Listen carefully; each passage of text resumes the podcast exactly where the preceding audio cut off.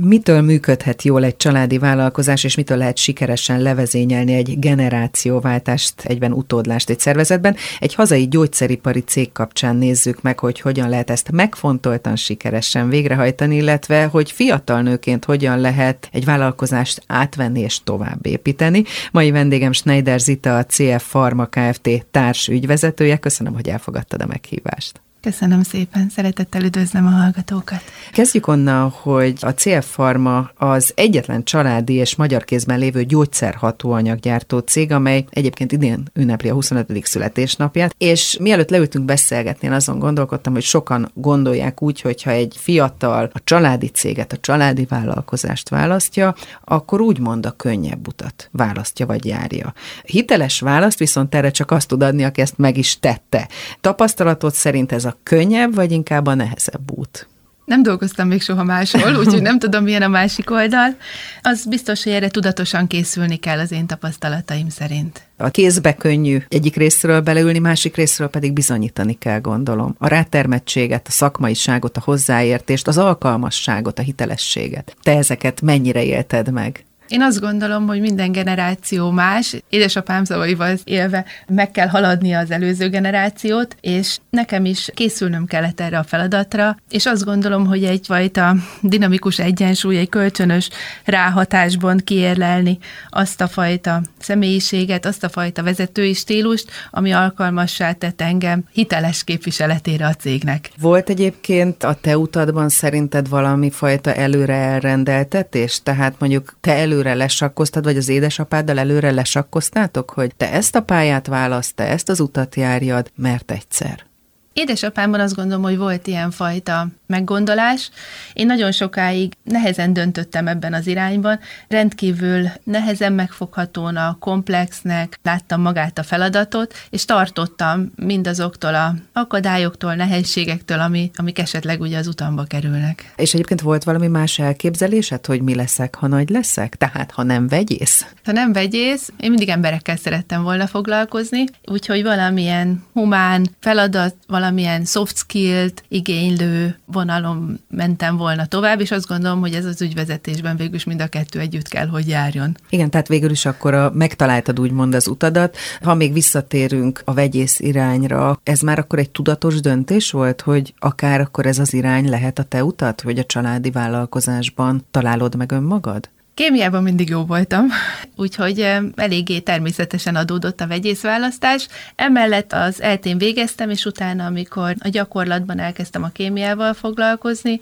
először laboratóriumi asszisztensként mosogattam a lombikokat, titráltam, utána az üzemben technológusként nagy méretben végrehajtani a különböző szintéziseket, akkor jöttem rá, hogy igazi erősségem leginkább az emberek, a kapcsolattartás, motiváció, hogyan tudom ezt a fajta látható láthatatlan kapcsolatot, ami ugye a kémiában is megvan, azt az emberek szintjén is alkalmazni. Ó, ez egy nagyon jó hasonlat egyébként, és ezt akartam kérdezni, hogy mi az, amit élvezel ebben a munkában, vagy élveztél akkor, amikor elkezdtél mondjuk üzemi technológusként dolgozni, és aztán később, ahogy haladtál felfelé a ranglétrán? Mindenképpen az, hogy az alkotás öröme. Főleg egy kis cégnél, vagy egy kis középvállalkozásnál minden pozícióban, minden munkakörben azt gondolom, hogy, hogy nagyon nagy rálátás nyílik arra, hogy a többiek mit csinálnak. Egyszerűen kis közösségként sokkal nagyobb feladatokat kell ellátnunk, mint mondjuk egy multinacionális cégnél, ahol mindenre külön gárda van. És ez a fajta rálátás megadja annak az örömét, hogy az a kis rész, amit én hozzátettem egy feladathoz, az milyen nagy egészé áll össze. És hogyha már itt tartunk, és akkor szakmázzunk egy kicsit, csak olyan szinten, hogy a hallgatók egy picit jobban megismerjék, hogy mivel foglalkoztok, érdemes lenne helyre tenni azt, hogy mi a különbség a gyógyszer és a gyógyszer hatóanyag között, mert hogy ti gyógyszer hatóanyagot készítetek. Igen, ez nem annyira köztudomású.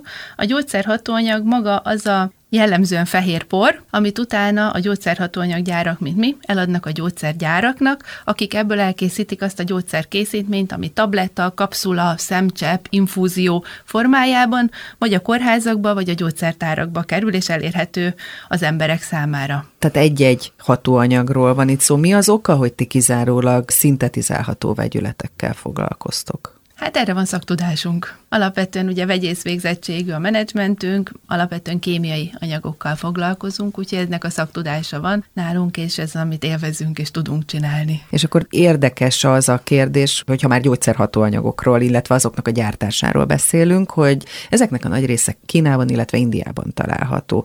De azért az utóbbi években megfigyelhető, hogy van egyfajta, én nem minősíteni akarom, de egyfajta kiábrándulás azért, hogy milyen minőségűek azok az anyagok, amelyeket előállítanak ezekben az országokban. Felértékelődtek ezáltal az európai gyártók? Én úgy gondolom, hogy igen. Tehát amikor végül is eldöntöttem, hogy családi bátorításra, hogy megpróbálom az ügyvezetését a cégnek, és elvállalom ezt a nagyon szerteágazó feladatot, ez az egyik pozitív oldalon szereplő pont volt, hogy nagyon jó most a trend. Az európai, és azt gondolom, hogy ebben azért a magyar leleményesség, a magyar gyógyszeripar mindig nagyon előkelő helyen szerepelt a világranglistán. Jó helyen vagyunk, jó időben vagyunk, és nagyon sok lehetőség nyílik Európa, Közép-Európa számára, hogy a gyógyszeriparban be tudjon jól ismét mutatkozni az indiai, ázsiai, kínai korábbi domináns pozíció után. És egyébként erre a helyzetre hogyan készül fel egy hazai cég, vagy hogyan tudja megugrani azt, hogy ekkora országokkal, ekkora gyártó kapacitással rendelkező országokkal versenyezzen? Nagyon sok mindennek kell egy időben összeállnia rendkívül sok szervezési feladat, egy olyan fajta, azt gondolom, gondolkodásmódot kellett a cégben kialakítani, hogy mind a szükséges nyersanyagok, mind a szükséges berendezések, és azt gondolom, hogy leginkább a szakemberek ott legyenek, és egy irányba nézzünk mindannyian. Ez volt azt hiszem a legnehezebb, összeterelni mindent. És akkor térjünk vissza hozzád, illetve a munkásságodhoz. 17 éve dolgozol a családi cégben. Szó szerint, ahogy te is mondtad, végigjártad a ranglétret az üzemi technológustól, most már egészen az ügyvezetőig. És 2010-ben pedig gyógyszerhatóanyag kereskedelmi céget alapítottál, ez pedig a Pátria Pharma. Mit adtak tapasztalatban a 2010-et megelőző évek, és mekkora változás volt a te életedben 2010-től? 2010-et megelőzően pályakezdőként, friss diplomásként rácsodálkoztam a világra, hogy na hát így készülnek a gyógyszerhatóanyagok. Ilyen egy munkahely, az első munkahely. 2010-ben, amikor már saját vállalatom lett, megismertem a, egy vállalat működtetését kicsiben, mit jelent az, hogy könyvelő, mit jelent az, hogy adózni kell, mit jelent az, hogy bankszámlanyítás, és egy csomó olyan dolog, ami egy vegyésznek azért nem mindennapos feladatok. Úgyhogy bele kellett tanulnom kisméretben a menedzsment fogalmába. Hát és a te aláírásod van ott minden papír alján, ami nem csak annyit jelent, hogy az ott egy aláírás, hanem felelősséget. Dolgozók iránt, anyagi felelősséget. Ezt mikor érezted meg igazán? Ez 2010-ben. Tehát amikor a saját cégemet elkezdtem, a Pátria Farmát, akkor tudatosult bennem igazából, hogy ez most már nem csak vegyész vagyok, hanem most már egy sokkal nagyobb közösség számít rám és a munkámra. Mekkora közösségről, mekkora dolgozói létszámról beszélünk akkor egyik és másik cég esetében? Összesen, és itt még meg kell említenem egy harmadik céget is, a Betula Farmát, hogy az ott dolgozó kollégáim se érezzék kihagyva magukat, de összesen nagyjából 150-160-an vagyunk így együtt a Kén utca 5 alatti területen. És akkor beszéljünk még egy picit a családról, mert hogy családi vállalkozás, és egy, volt egy félmondatod is, hogy családi bátorításra vállaltad el ezt a 2010-ben ezt az ügyvezetői pozíciót. Ugye sok mindent hozunk otthonról. Mi volt, vagy mi most a te legfontosabb út útra valód? Édesapámtól megtanultam a soha ne add föl szemléletmódot. Az ő kitartása, az ő talán példanélküli leleményessége az nagyon sok dolgot tanított nekem. Olyan példát adott, hogy a legnehezebb helyzetekben is arra tudtam gondolni, hogy ha édesapám 70 évesen meg tudta tanulni az Outlook kezelését, akkor én se akadhatok el egy ilyen problémánál. Édesanyámtól megtanultam az emberek, az emberi kapcsolatok fontosságát, hogy hogyan lehet szépen megbeszélve eljutni egy olyan közös döntésre, ami egy érett döntés, és nem egy, hát hogy ezt az amerikai szóhasználat mondják, egy top-down management. Úgyhogy ő kettőjük, aki azt hiszem, hogy, hogy hoztam, illetve hát a férjem, aki meg mindenben tényleg nagyon hálásan gondolok a családi oldalról rá, mert ő pedig az, aki, aki mindenben gyerekek körül és háztartásban és munkában is, ő az a biztos erő az életemben. És a jogász, ha jól Igen, tudom. így van. Tehát ő egy másik vonalat képvisel. Egy családi vállalkozás ugye sokféle utat járhat be, ahol mindig fontos az utódlás kérdése, és az, hogy milyen vezetővé válunk menet közben. Erre te mennyire készültél tudatosan? Hiszen sok évnyi munka, sok ember élete és megélhetése veszhet oda, ha nem jól csináljuk. Én nagyon szeretek tanulni, Úgyhogy az ELTE vegyész szakon, amikor végeztem, akkor hát igyekeztem mind a kémiában, mind a gyógyszeriparon belül azt a szükséges tudást megszerezni, hogy erre, erre felvértezve erre a feladatra készen álljak, és 2017-ben felvételiztem az INSEAD-ra Szingapurban, és hát a legnagyobb meglepetésemre felvettek hogy a férjem mondta, az esélytelenek bátorságával indultam, és hát sikerült a felvételi. Bocsánat, amin... hogy itt közbevágok, de miért Igen. volt ez ekkora meglepetés számodra? Kik kerülhetnek be oda? Én nem voltam egy gazdasági végzettségű ember, és ez egy üzleti iskola. Inkább a szellemisége fogott meg a helynek, amit olvastam a honlapon, amit az ismeretségi körbe beszélgettem barátaimmal, és úgy éreztem, hogy én nagyon szívesen megpróbálnám, és nagyon szívesen kitekintenék egy kicsit a, akár a magyar, az európai gondolkodásmódból, és behoznék, saját magam megtanulnám, illetve hazahoznék valamiféle olyan tudást, ami árnyalni tudja az itthoni gondolkodásmódunkat. És azt gondolom, hogy ezzel a felvételivel indult el igazából a tudatos készülés erre a pályára. Egy üzleti iskola nyilván a kapcsolatrendszeren túl egy olyan fajta tudást ad a vezetőknek, vagy a jövő vezetőinek, hogy megszereztem azt a fajta magabiztosságot, hogy azt tudom mondani, hogy van ötletem, mihez kezdjek. És ha jól tudom, ott foglalkoztál az üzleti bukás lélektanával is. Így van. Miért? 2014-ben egy nagyon, hát azt mondanám, hogy hullámvasút jellegű időszak történt a cégünk életében, és ezt követően felmerült, hogy esetlegesen csődvédelmet kell kérnünk, amit azt gondolom, hogy egy traumaként élt meg a, mind a vállalat, mind a családunk, mind édesapám, és tulajdonképpen résztvevőként ugye én is. És ezt szerettem volna feldolgozni, és ehhez kapcsolódóan választottam a diplomamunkámnak egy ilyen területet, ami egy, azt gondolom, hogy nagyon kevéssé kutatott gazdasági, pszichológiai terület napjainkban, és nagyon sokat hozzá tud adni ahhoz, hogy hogyan lehet ezeket a traumákat feldolgozni, helyén kezeljük a problémát, és mi az, amit elsősorban tanulni tudunk ebből itt ma Magyarországon. Édesapádról eddig keveset beszéltünk, csak úgy említettük őt, hogy ő indította el ezt a vállalkozást. Ő ugye kimagasló vegyész aranyfokozatú feltaláló, de a vállalkozást, ahogy te is mondod, a saját bőrén tapasztalta meg, mint számos pályatársa. Ezzel szembe te már ugye tanult vállalkozó vagy, aki tudatosan készült az ügyvezetésre, hogy elmondtad. Van, vagy volt olyan érzés benned, hogy ide nekem az oroszlánt is, vagy más típusú ember, személyiség vagy? Azt hiszem, hogy más típusú vagyok.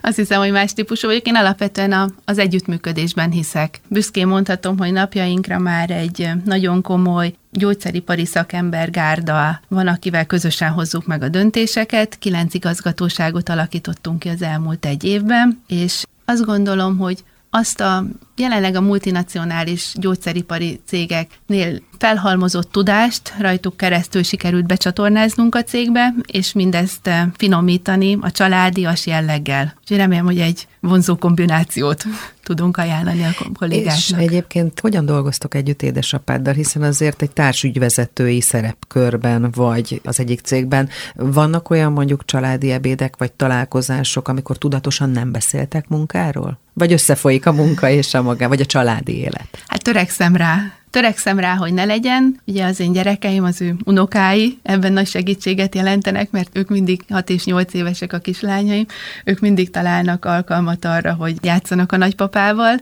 úgyhogy ö, sikerül azért elvonatkoztatni a cégtől, de nem könnyű. Sokszor majd belesodródunk valamilyen mikroprobléma menedzselésében, de azt gondolom, hogy helyes irány az, hogy megtartani a családi időt a családnak. Igen, erre is kíváncsi vagyok, hogy hogyan lehet ezt együtt és egyben külön is kezelni. Egyébként családi alkotmányotok van? Nincsen. Sok cégnél ugye ez kérdés családi vállalkozások esetében, főleg generációváltás idején. Fontosnak tartod esetleg ezt, hogy legyen? Én ezt fontosnak tartom. Ez azt gondolom, hogy a jövő év az utáni évben édesapám 80. születésnapján szeretném, hogy ezt meg tudjuk alkotni közösen. És hogyha még visszatérünk a személyedhez, ugye fiatal nőként indítottad el a saját cégedet. Vezetői szerepben hogyan lehet, hogyan válhat hitelessé egy fiatal nő? Itt azért egy komoly szegmensben és komoly munkatapasztalat is szükséges ahhoz, hogy valaki jó vezetőként működjön. Neked mi kellett az elfogadtatáshoz, mi kellett ahhoz, hogy, hogy te magad is magabiztosan állj ott az összes problémával szemben? Leginkább azt hiszem, hogy nagyon sok önreflexióra van szükség vezetőként. És ezt az időt, ezt az elmélyülési időt meg kell adni önmagunknak, hogy végig gondoljuk azt, hogy mi az én szerepem ebben a folyamatban. Teret adni a többi vezetőnek, munkatársnak az ő saját ötletei kibontakoztatásába, és lehetőséget arra, hogy ez tényleg egy együttműködés eredménye legyen egy-egy döntés. A másik oldalon, az önreflexió mellett pedig a másik nagyon fontos a vezetői szerepben, úgy gondolom, az a kommunikáció. Egyre inkább azt látom, hogy egy igazán jó vezetőnél a kommunikációs készségek, hogy tényleg a adóvevő viszonylatban jól megértsük egymást, ez a másik olyan terület, amit azt gondolom, hogy erre tudatosan erősítve ma már jól értem magamat és a kollégáimat. És igazából azt gondolom az a jó, hogyha ha nincs jelentősége, hogy fiatal nő vagy fiatal férfi a vezető. Tapasztaltál valaha olyat, hogy ez nehézséget okozott neked?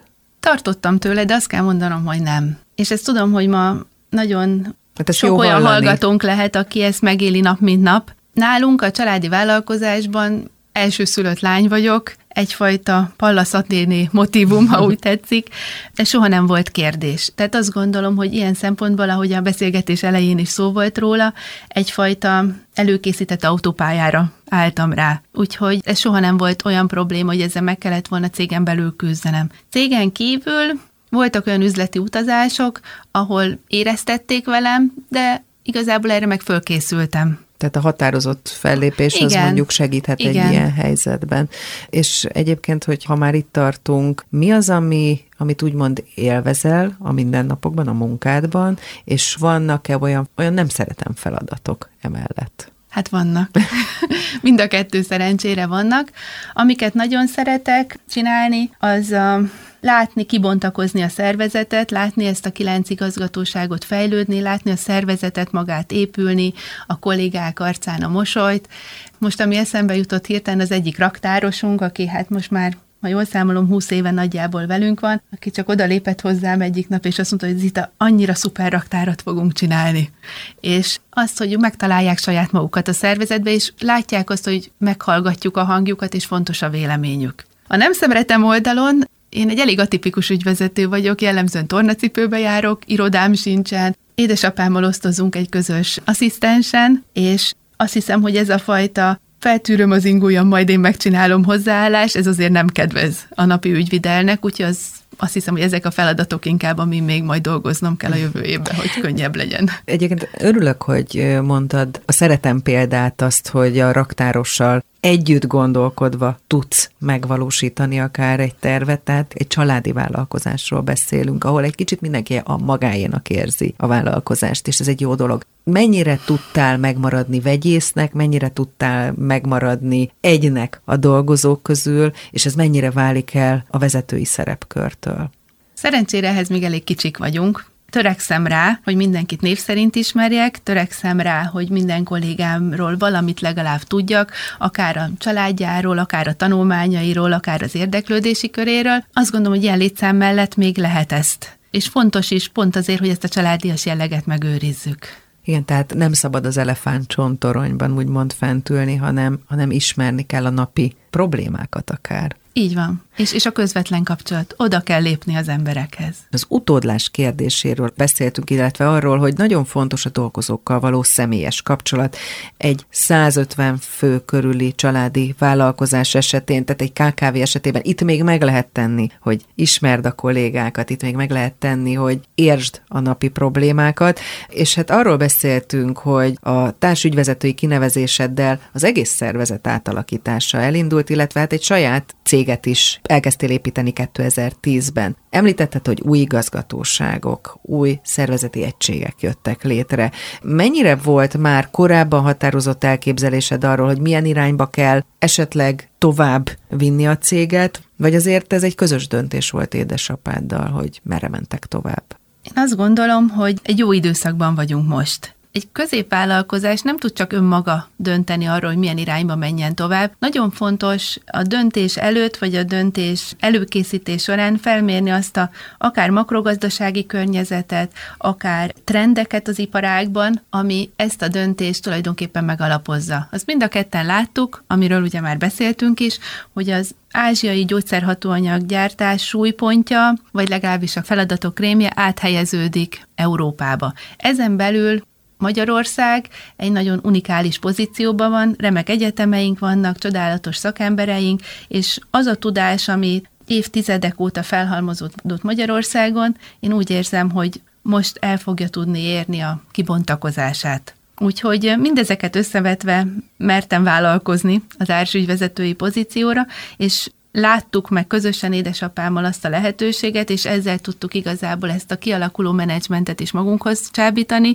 hogy hogyan lehet ezt a hullámot, ami most eléri a, a gyógyszeripart, részben, ahogy te is említetted, egyfajta csalódottság az ázsiai gyártókban, részben pedig a koronavírus járvány okozta pandémiás helyzetben, a gyógyszeripar felfokozott kapacitása, az emberek megnövekedett egészségtudatossága, hogyan lehet ezt a hullámot a legjobban meglovagolni, és hogyan tudjuk minél fenntarthatóbbá tenni ezt a folyamatot.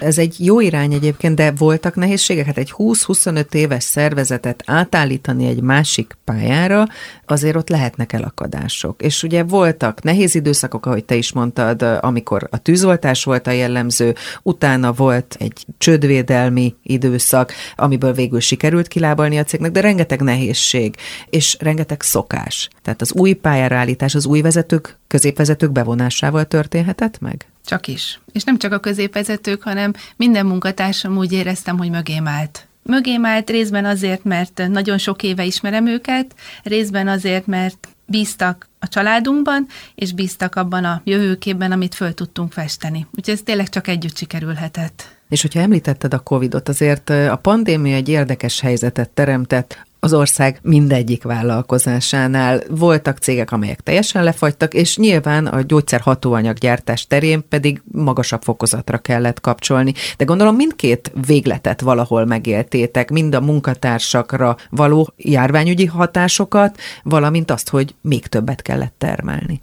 Ez így van, az idei évünk ilyen szempontból egy hát rendkívül magas komplexitású év volt, így mondanám. Minket is sújtott a COVID, családunkban is volt covidos megbetegedés, a cégnél is volt covidos megbetegedés, Hála Istennek, hogy egyik sem volt végzetes, és mindenki felépült, újra köztünk van és dolgozik. Ami a másik oldalon egy nagyon nagy lehetőség, és egyben egy bizonyítási helyzet számunkra, az az, hogy olyan gyógyszerhatóanyagokat gyártunk, úgynevezett kuráre származékokat, amik a koronavírus terápia másodlagos terápiájában használhatóak, a betegek lélegeztetéséhez használt gyógyszerekhez szállítjuk mi a gyógyszerhatóanyagokat, gyakorlatilag 130 vevőhöz.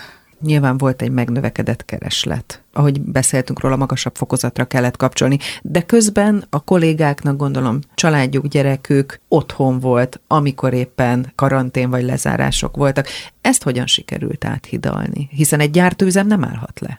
Fel voltunk annyiban készülve erre a helyzetre, nem azért, mert tudtuk, hogy Covid járvány lesz, hanem azért, mert mindig is a családbarát munkahelyhez hozzátartozott nálunk a digitalizáció iránti elköteleződés. A home office szólható munkakörökben már nálunk korábban is volt lehetőség erre, és ilyen szempontból maga az átállás az nem volt rendkívül nehéz. Ami megnehezítette a helyzetet, hogy mi magunk se tudtuk pontosan, ahogy azt gondolom, hogy Magyarország és az egész világ se tudta, hogy pontosan hol is kell kezelni kezelni ezt a problémát. Most már itt a többedik hullám során több gyakorlat áll a rendelkezésünkre. Tavaly márciusban senki se tudta még szerintem, hogy mi a helyes intézkedési Tehát az csomag. első hullám esetében, Igen. amikor hirtelen megállt az ország. Így van. Aztán jött egy második és egy harmadik hullám, volt egy idő, amikor otthoni oktatás volt, nyilván ez benneteket családilag is érintett. Te bejártál dolgozni akkor is? I- igen, de nem minden nap. És amiben próbáltunk segíteni a kollégáknak nyilván a home office mellett, az a különböző rugalmas időbeosztású munkavégzés, négy órás, hat órás munkakörök kialakítása,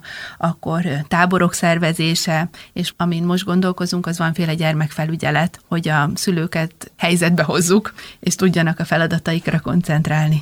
A társaságotok azon kevés cég egyike, aminek a Covid ugye óriási lendületet adott. Ez azért ugye nagy kihívás volt, mint a szervezetben, mind a termelésben, mind pedig az értékesítés terén.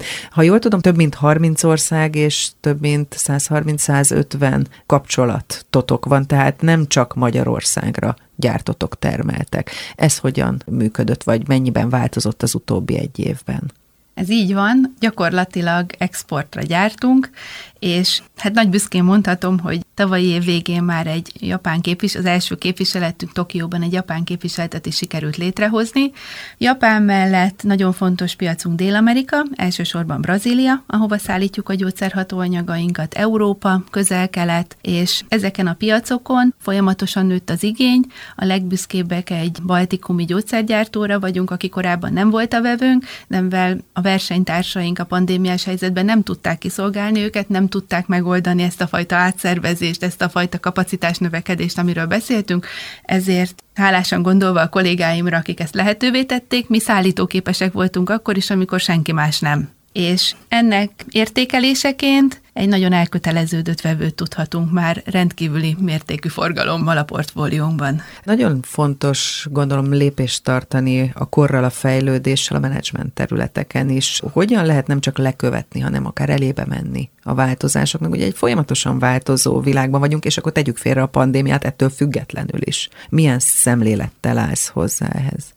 Én nagyon hiszek a magyar leleményességben, az innovációban, abban a fajta rugalmasságban, amit csak a KKV tud, és abban az együttműködésben, amit mind munkatársak szintjén, mint az igazgatóságok szintjén együtt létre tudunk hozni. Van egy ilyen talán japán közmondás, hogyha mindenki egyforma és egy irányba néz, akkor nincs fölhúzva néhány függöny az ablakokon. Tehát én próbáltam szándékosan olyan IQ és EQ gazdag vezetőket hozni a cégbe, és segíteni az ő beilleszkedésüket, hogy minél átfogóbb szemléletet kapjunk a világról magunk körül. Ugye arról beszéltünk, hogy foglalkoztál az üzleti bukás lélektanával.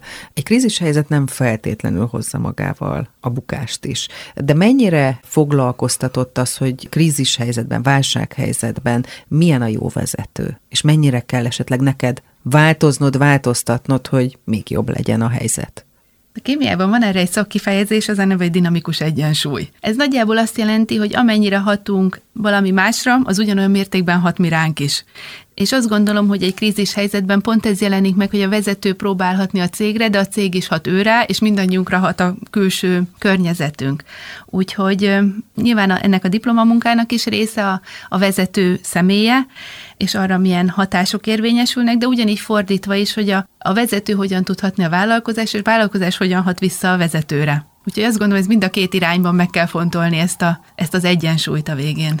Van olyan, ami, amiben az elmúlt egy évben változtál?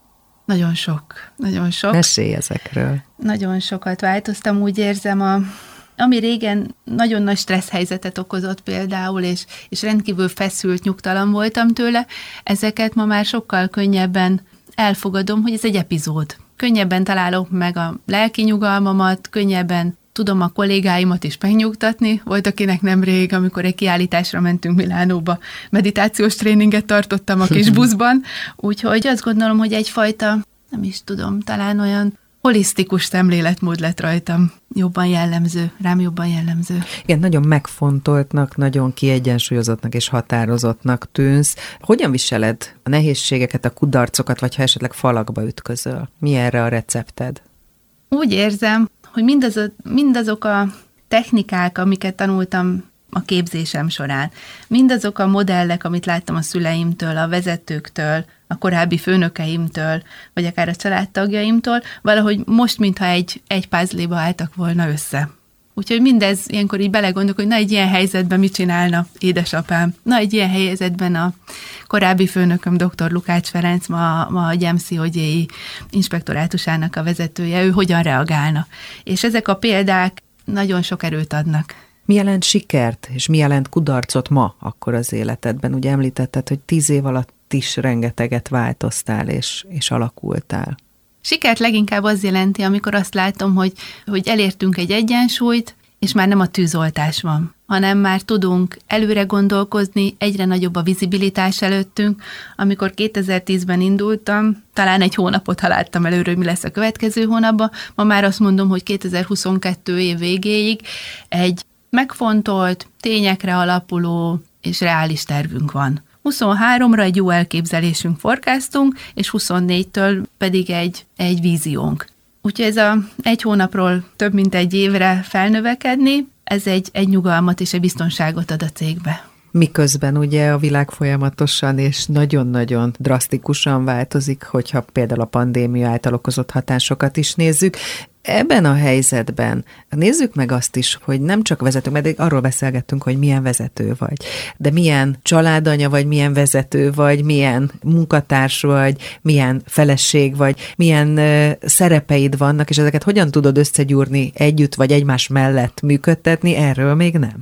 Én nagyon sokat tanulok a kollégáimtól. Egyik igazgatónk, három gyermekes édesanyja, szintén hasonló korú gyerekei vannak, mint nekem, és tőle is nagyon sokat tanulok prioritizálásról, időmenedzsmentről, de példaként is nagyon sok jó példát látok, akár családtagok között, akár más üzletasszonyok között, úgyhogy próbálom ellesni a jó technikákat.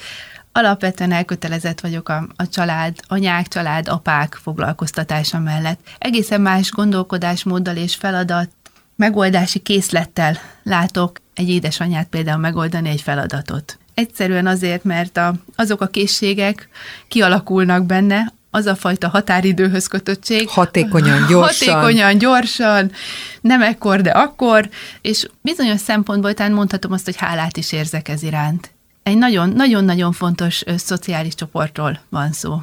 Vannak olyan sarokkövek, amiket lefektettél, mit tudom én, otthon nem dolgozom, vagy este tíz után, vagy éjfél után nem dolgozom, tehát mindenkinek más, vagy korán hajnalban csak magammal foglalkozom, mindenkinek más ez. Vannak ilyen prioritásaid? Inkább azt mondtam, hogy időszakok vannak, próbálom megtervezni az évet előre, hogy nagyjából mikor vannak hajtósabb időszakok, és mikor nem, és hát nyilván a gyerekek iskolai szünetéhez mérten, de a szabadságidőt próbálom olyanná tenni, ami tényleg a rájuk való koncentrálást, a családi együttlétet hozza a középpontba, illetve a másik az, hogy reggelente mindig át szoktam gondolni, hogy mi vár rám ma, és hogyan tudok erre a legjobban mentálisan felkészülni. A Covid-ban azt látom, hogy mind a mentális betegségek, ahogy jönnek, egyre nagyobb szükségünk van arra, hogy vezetőként is, de nem vezetőként is, hogy rendet tartsunk a fejünkben, meg a szívünkben. És akkor erre időt kell szánni. Erre időt kell. Én, én minden reggel ezt így végig gondolom. Igen, ez nekem nagyon hasznos. Igen, említetted, hogy meditációs Igen. tréninget tartottál az Igen. egyik kollégádnak, tehát akkor magadnak is tartasz ilyen jellegű Igen, vagy csak maga az elmélyülés, a reflexió, rászánni az időt arra, hogy én most tudatosan készülök arra, amit tennem kell. Említetted, hogy nagyon fontos a családi támogatás, meg az összefogás, a csapatmunka. Van egy 6 és egy 8 éves kislányod, és hogyha jól számolom, akkor 11 éve lett a saját céget, tehát még a gyerekek születése előtt kezdtél bele a vezetői munkába. No, de aztán jöttek a gyerekek, tehát azt gondolom, hogy ott azért tényleg meg kellett osztani a figyelmedet. Voltak a jelenleginél nehezebb időszakok, pillanatok, amikben valami fajta megoldást kellett találnod? Összességében az idei év volt a legnehezebb, pedig még nincs is vége, de már most azt látom, ugye idén nagyon, nagyon, tényleg nagyon sok változás történt. Szintén nagyon nehéz időszak volt, ahogy mondta Judit, amikor a gyerekek születtek. Ebben is egy nagyon szerencsés helyzetben vagyok, nálunk a férjem Gyesre, ugye az első évet én töltöttem a gyerekekkel, a másodikat pedig ő, és úgy érzem, hogy ez mind a kettőnk számára nagyon hasznos volt. Tehát a gyerekekhez való kötődés meg és egymáshoz kapcsolat. is. A, tehát, hogy meg, megtapasztalja azt a, az édesapa is, hogy milyen otthon lenni a gyerekekkel. Ez, azt gondolom, hogy ez egy nagyon jó irány. Ez megváltoztatja akár a kapcsolat dinamikáját is? Sokkal olyan kerekebb a világ. Én uh-huh. úgy érzem, hogy sokkal kerekebb a világ. Amiről beszéltünk, hogy nem a nőt vagy a férfit látni ebben, hanem a, az embert. És mind a ketten a másikban is megláttuk azt a fajta embert, hogy na hát ő is tud pelenkázni. És hát ő is Igen. tud visszalépni a közös célok érdekében. Azt gondolom, hogy ez is egy fontos Így üzenet van. lehet. Így van. Hogy van egy közös cél, amit, amit végig kell vinni. Hogyha már itt tartunk, hogy munka mellett magánélet, mi az, ami tölt téged, ami, amivel újra és újra tudsz tovább menni?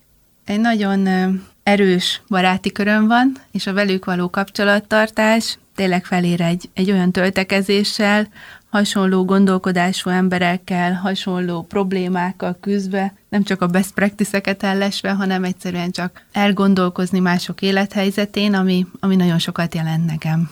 Akkor a legfontosabbak az emberi kapcsolatok, ha jól értem. Van hobbid, ami kikapcsol? Nagyon szeretek biciklizni. Sokat biciklizünk, főleg amikor jó idő van gyerekekkel is. Nagyon szeretek főzni, Úgyhogy hát ezek a kis örömök az életben, azt gondolom, amiket most meg tudok engedni magamnak. Nagyon mértékben, inkább még a tanulás irányába, egy olyan tíz éven belül újra még szeretnék valamilyen irányba elkezdeni egy iskolát. Igen, ahogy olvastam rólad, egyébként feltűnt a török nyelv ismerete. Ennek mi az oka? Édesanyám örmény származású, édesapám német származású, úgyhogy nálunk a családban szinte azt mondom, hogy tradíció a különleges nyelvek ismerete.